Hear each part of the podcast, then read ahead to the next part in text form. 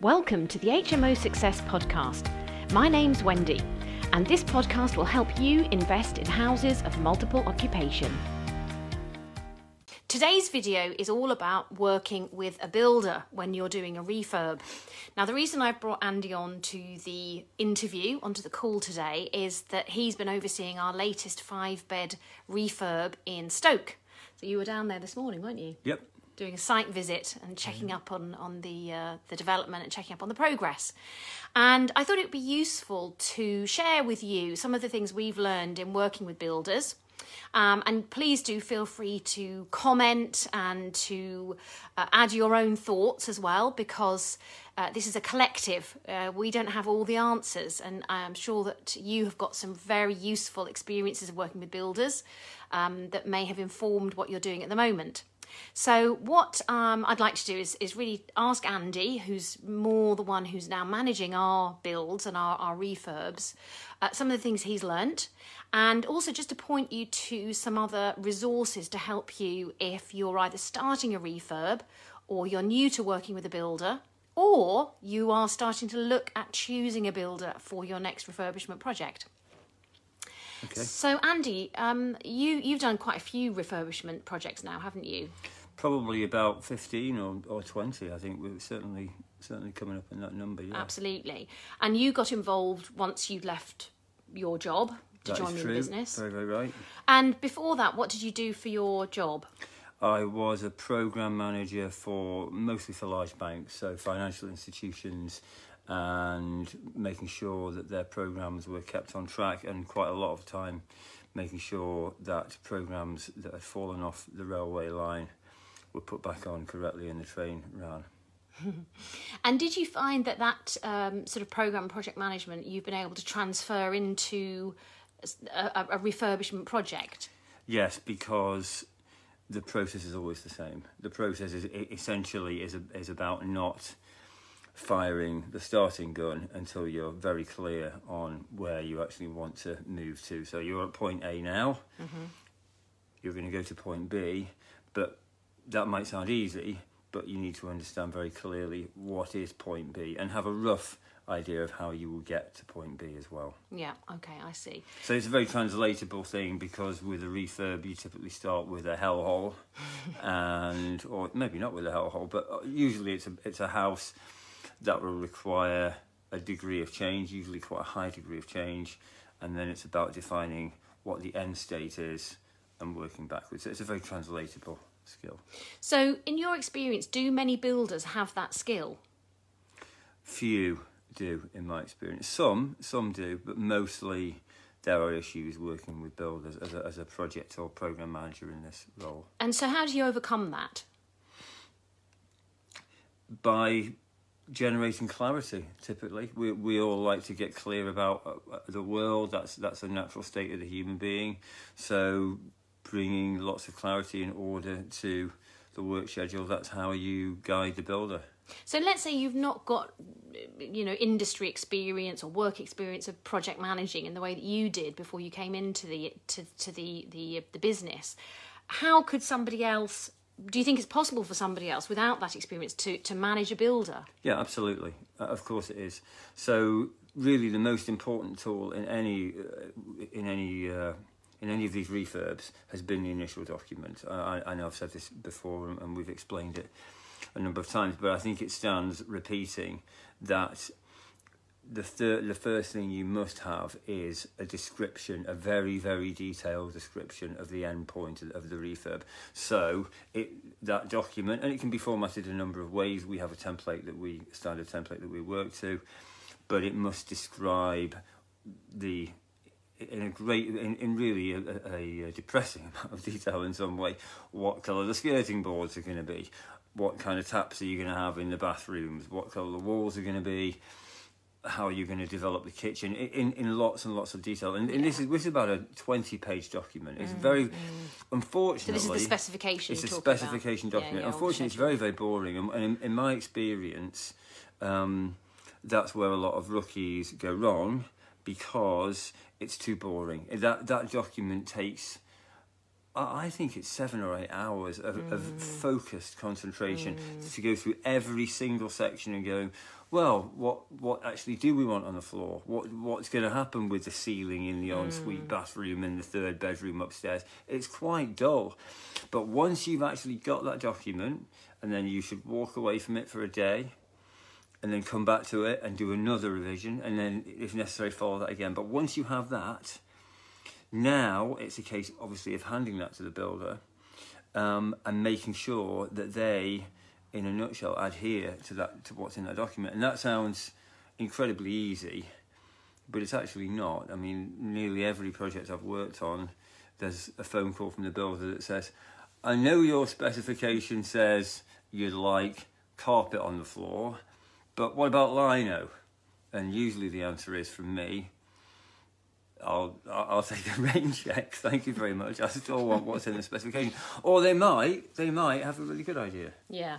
They So- might. So you never know. Okay, so it sounds like it's the it's the same old sort of five P's, isn't it? Perfect uh, preparation prevents poor performance. Yeah, that's right. Um, so it- it's all about that preparation stage, and it is difficult, I think, if you're new to doing a refurb because you don't always know what uh, what what exact look or or finish you're looking Yeah. for. You know, you haven't maybe ever experienced it or seen it, so you might be actually But- but that- learning as well. But that is where the value of your package comes in, your mentoring package comes in, because you have got a, a team of people here who have done this, and you've got a huge number of documents to explain what's been done in the past. You know, you if, if people were asking your your group, there'll be umpteen opinions about what you know what kind of floor covers you would want how you would deal with a leaking roof, how many en suites you might want to put into a building to make it economic. Uh, The, these are real questions. We know this. Yeah. And and in some ways, there are no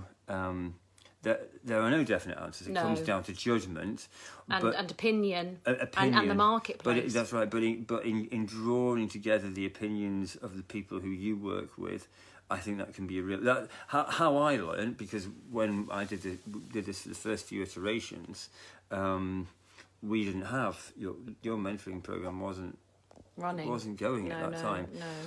So what I did, and and you as well, we just visited a lot of houses, didn't we? we Yeah, we yeah, visited lots and lots of houses, not necessarily some HMOs, some non-HMOs, show homes, Yeah. and thought, oh, you know, I like what's on the floor. I don't like the lighting. Yeah. Uh, I like what you did with the plug sockets.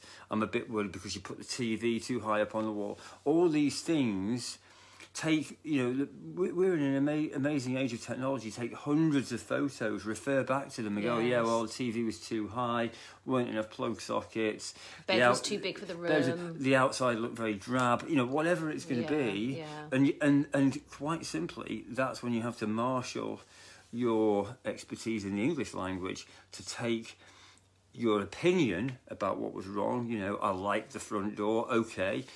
You know, let's describe how the exterior of the building is going to look. We're going to have a UPVC, co- sorry, composite red wooden red door. Yeah. Write it down, and that way, if the builder tries to put a white UPVC one on, you say, "Well, yeah, but that wasn't what was in the spec." Okay. It's so, that kind of thing. Okay, so so that does cover a little bit about the project management. So so what you're saying is that anybody who doesn't currently have experience in project management can do this if they're working with a builder. Yes, but they have to be very organised. particularly the support of your group as well. I, th- I think getting getting that support because there there are difficult. I mean, there are questions that come up that are harder. You know, the, the whole you you know as well as I do the water pressure question. You always start start to put a lot of bathrooms into a building, and somebody always comes up and says, "Oh, well, be enough water pressure." Now, I'm not going to go into the details here, Mm. but there are tried and trusted techniques for dealing with that. Wendy can share them with you in the mentoring group, or or I can if you get in touch with me. It's really not very hard. And then somebody always pops their hand head up and says, "Oh well, the hot water tank won't be big enough." And we've been through this. You know, we, you and I spent about a day on our doorstep chatting with a plumber one time, didn't we? He just seemed to mm. want to go around in circles about hot water tanks. You don't mm. need to because we have the experience and your group has the experience. So, just to uh, those of you who might have just joined us, we're talking about how to deal with a builder, how to work with builders on your refurb project. Um, a tool that you will have access to is this fantastic document which is called Nine Top Tips for Working with a Builder. And you can download this from the Teachable site. Um, so that's a really useful nine top tips to download and have a little look at that. I'm not going to go through all of that today, um, but you can go and go, go away and read that yourself. So, Andy, I'd just like to ask you a few more questions though. So, for people who are maybe in the middle of a refurb at the moment and things aren't quite going to plan, or uh, you know they, they they started off with confidence working with their builder and their builder was great, but things have kind of gone a bit awry. So, you know maybe maybe things are a bit slower than they should be, or costs are increasing, or the builder isn't communicating as well as they did. Can you give us some suggestions as to how to bring those projects back online again? The the usual tool in any project is a risk and issues log. So and, and those are two separate things by the way. So at the start of a project you would you would make a note of all of your worry beads, if you like, about a project that they, they would go on your risk log. Um, and then you would have an issue log of things that are, are actually becoming a problem on the project. And it, the first thing is get them written down. So you don't forget about them, they need dealing with.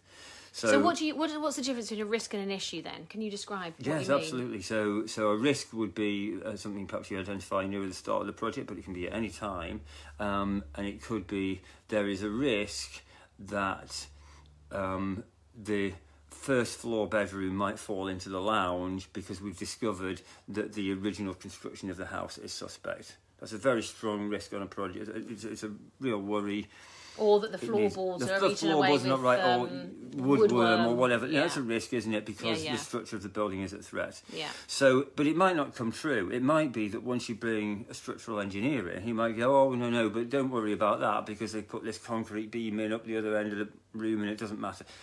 So that would be how you would address that risk, is by bringing in a professional and say, am I worrying about nothing? Or a builder. I mean, this is a rather extreme case, but that's a risk. Well, yes, and hopefully, if you've ta- if you've got a survey, that some of mm-hmm. those risks will be either crystallised because the yeah. surveyor will say yes, you do have woodworm and you need to deal with it, or yeah. they'll say everything is fine. Absolutely. So the survey is a, a, very useful tool, isn't it, when you're buying the property to to to kind of identify what those risks are. But I mean, you could go so far as to say, well, the risk is that there's the house is going to be bombed and it's there's, going to be blown to smithereens. There's, there's, there's always how risks. many do yeah. you actually you, you, you list? no, you don't. You don't need to risk all. You don't need to list every single one, or just Good. ones that you think are you know within range, feasible to happen, and then typically you will tag them with a likelihood um, out of ten Uh, and, and, then uh, an, impact. an impact. So that's a risk.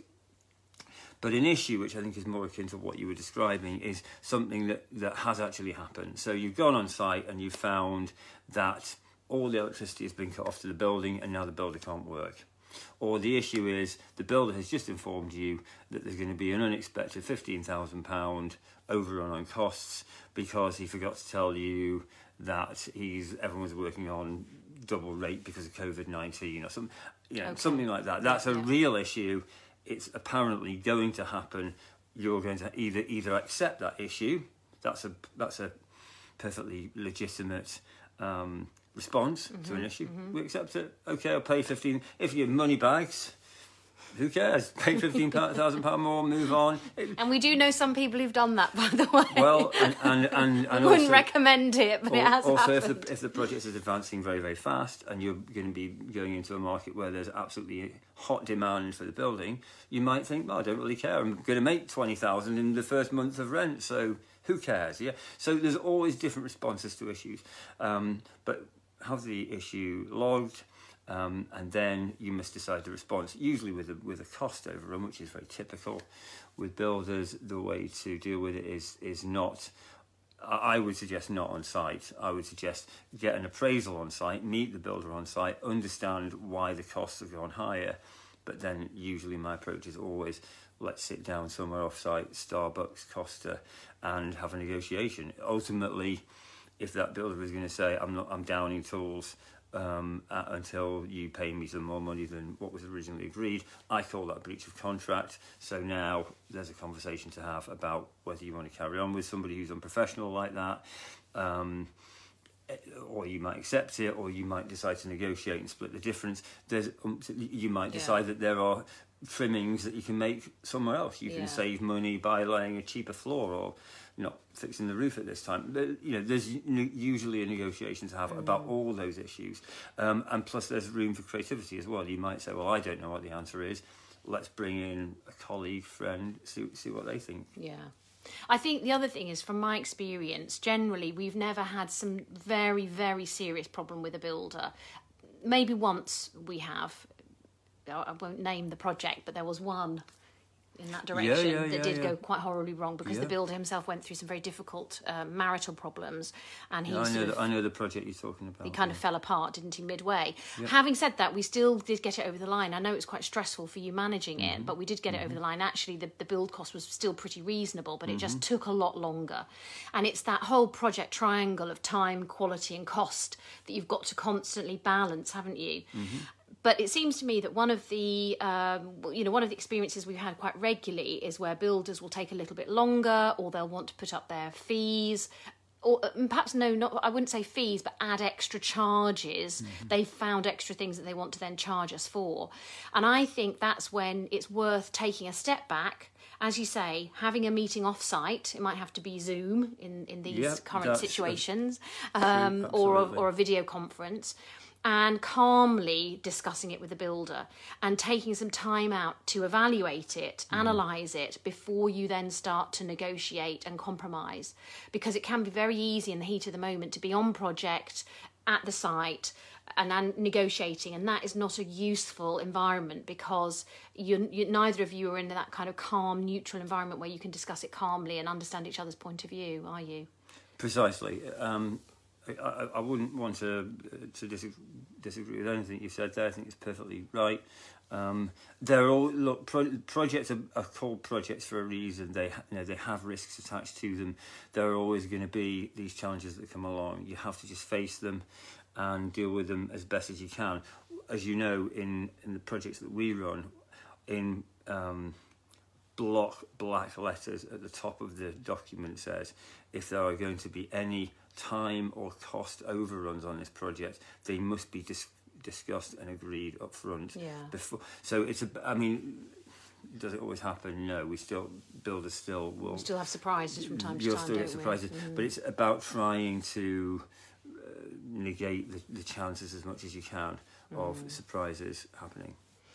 So we are talking about builders and how to manage them, and um, thank you to very very much thanks to you to Andy uh, who's been here today to answer some of my questions and just to chat that through with me. If you've got any questions, please feel free to put them down below, and uh, we'll do our best to answer them this afternoon. Um, just to remind you that we do have nine top tips for working with a builder, which I will upload to the group as well, so you can see that. And that's got some very interesting, if you like, FAQs, some some, some frequently asked questions that if you're new to working with a builder, you can pick those off. Um, things like getting references. We would always get references if it was a new builder that we haven't worked with before, and checking their qualifications some builders may be surprised that you do that but it's really necessary because because you just like buying a building you want to do your due, diligence on a builder as well. Um, and there's a number of other questions that you can you can read through on that document so i, I hope that helps you. Um, okay so before i don't think we've got any questions at the moment but, before we get some questions is there anything else andy that you would like to say about um, um, working with builders and managing builders? Any other top tips you can give us personal relationships I think are really important. There's, you know, a lot of people can treat builders really badly. We don't. Um, it's a personal relationship that is business based.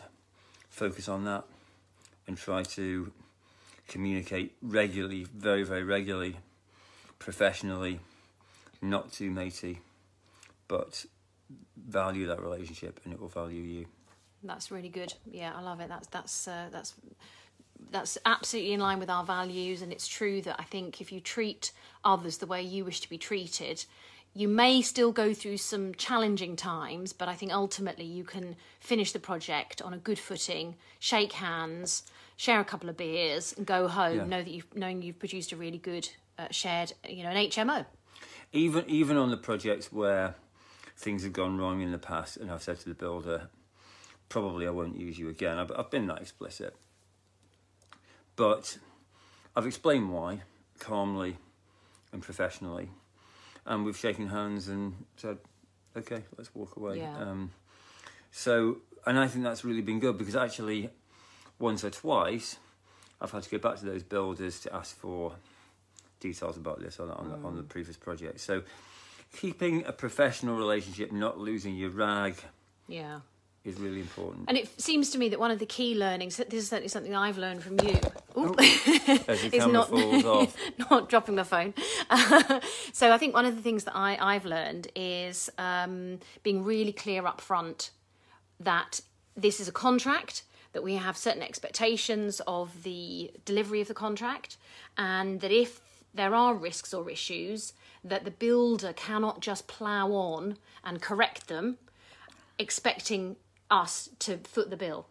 And I think having that as an explicit agreement at the beginning is vital. And I think what I've heard about some of the mistakes and errors that other people have made mm. is when they have trusted the builder without having an underpinning document or agreement or signature or making what I mm. would call making the implicit explicit.